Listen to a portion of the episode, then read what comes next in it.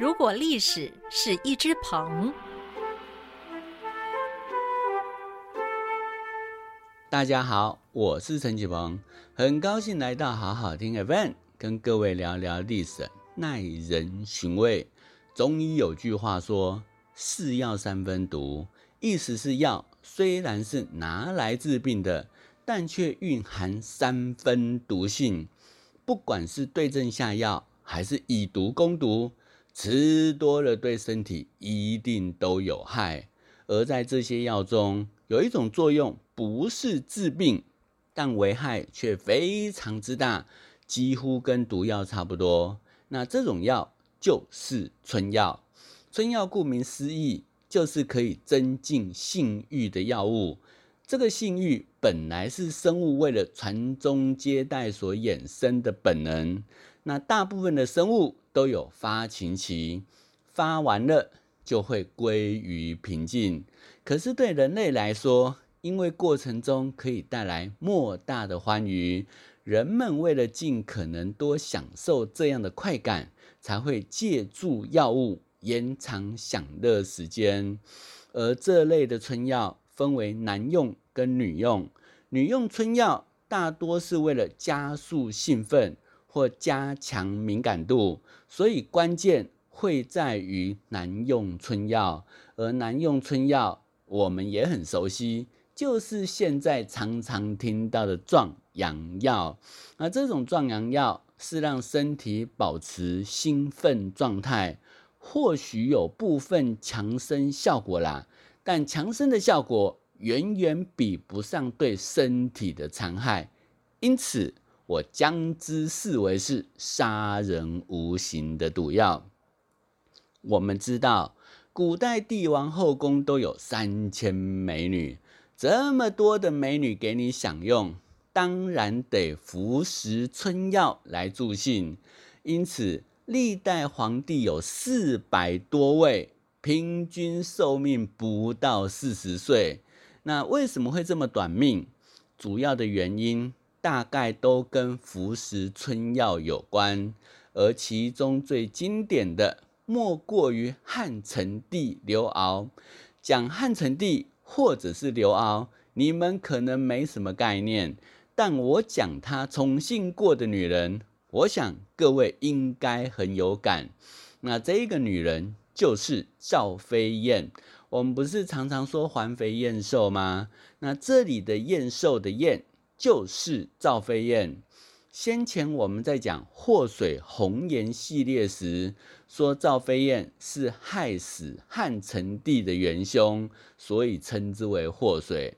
那这个赵飞燕为了得到皇帝的恩宠，就用了一种药物，叫做袭鸡丸。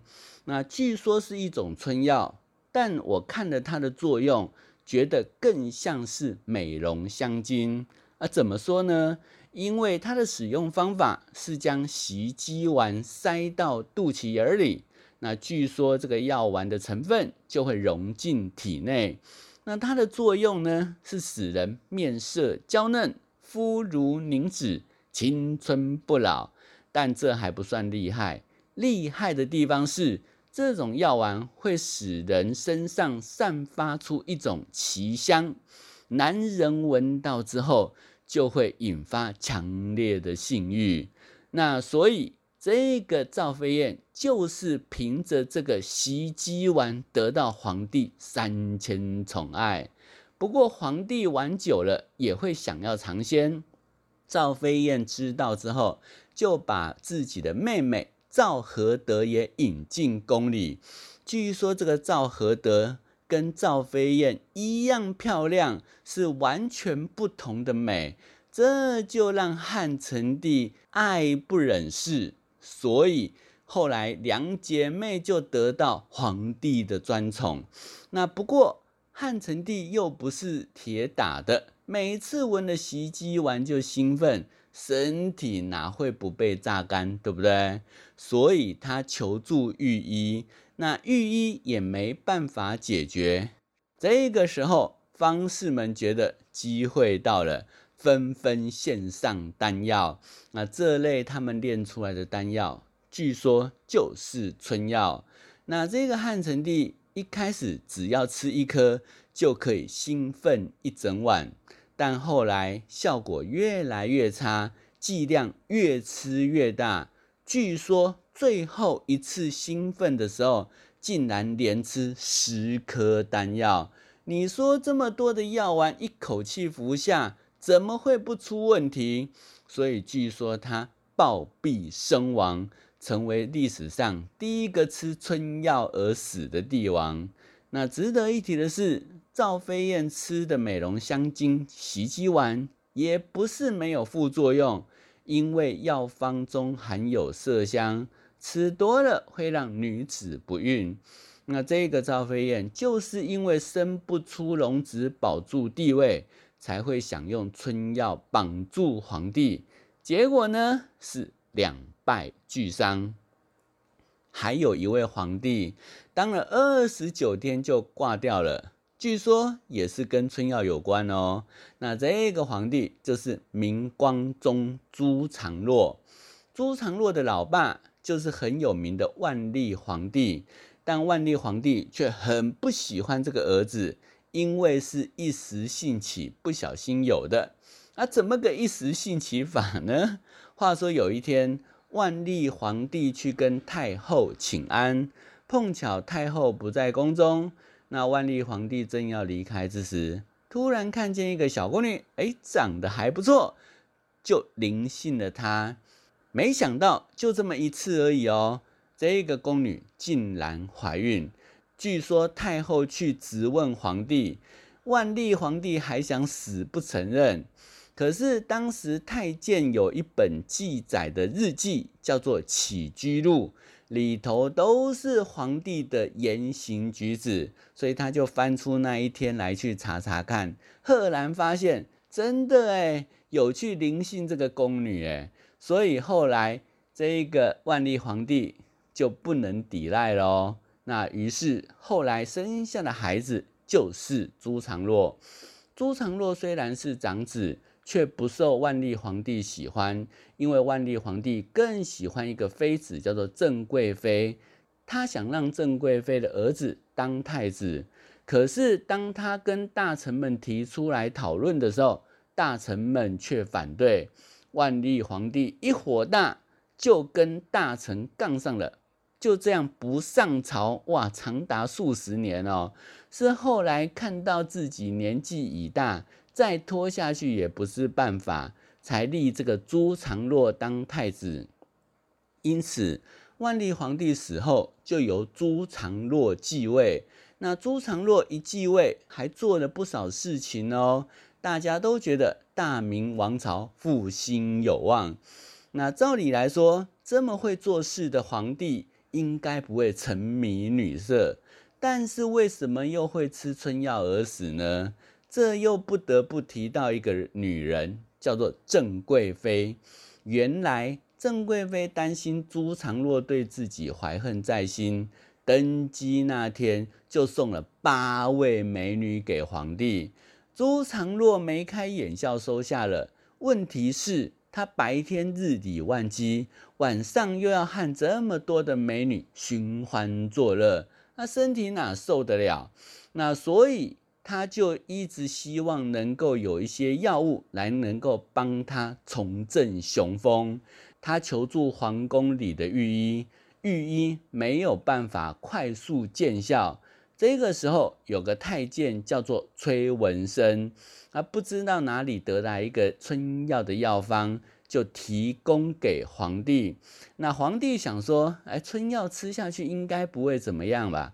没想到一吃之下不得了，居然拉肚子，连拉三十多次。那一般人如果一晚上拉三十多次就已经受不了了，更何况是身体柔弱的朱常洛。所以朱常洛超凄惨，那身体虚脱以及呀。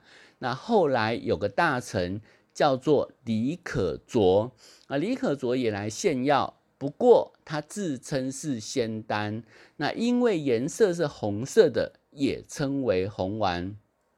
那朱常洛也没别的选择啦，他想说啊，死马当活马医嘛，反正不吃只会更惨，吃了搞不好有机会变好，所以他就吃下这个李可灼给的红丸，哎，没想到还真有效，哎，朱常洛吃了之后，身体状况变好，精神变抖擞，所以他很开心。那到了晚上，因为身体状况变好，他又想跟这些美女寻欢作乐，但是。他又怕自己在一半的时候身体状况变差，于是为了以防万一，又坑李可卓多拿一颗药丸吃下去之后，结果半夜暴毙身亡。死因为何？史料语焉不详。而这个时候，距离他当皇帝不过二十九天而已。你说有没有短命？那问题是？朱常洛到底是死于春药还是仙丹？没有人知道。那因为崔文生曾经是郑贵妃的心腹太监，有人就怀疑这跟政治斗争有关。那不过大臣们讨论之后，认为这件事情无法深究，因此不宜深究。但提供药丸的崔文生跟李可灼一定有罪。所以决定处死两人结案，而朱常洛之死也成为历史上未解之谜。那除了这两位皇帝之外，其实还有更多皇帝死于春药，但为什么史料好像很少记载呢？主要的原因是一来这种事情传出去很难听，那二来皇帝如果沉溺女色，也会有其他慢性病。所以后来皇帝因春药暴毙身亡，那史料不是假托死于其他病症，就是说死因不明。那不知道各位听完这些春药对身体的残害之后，如果遇到有人推荐春药，你会不会心动想尝试看看呢？我建议还是最好不要。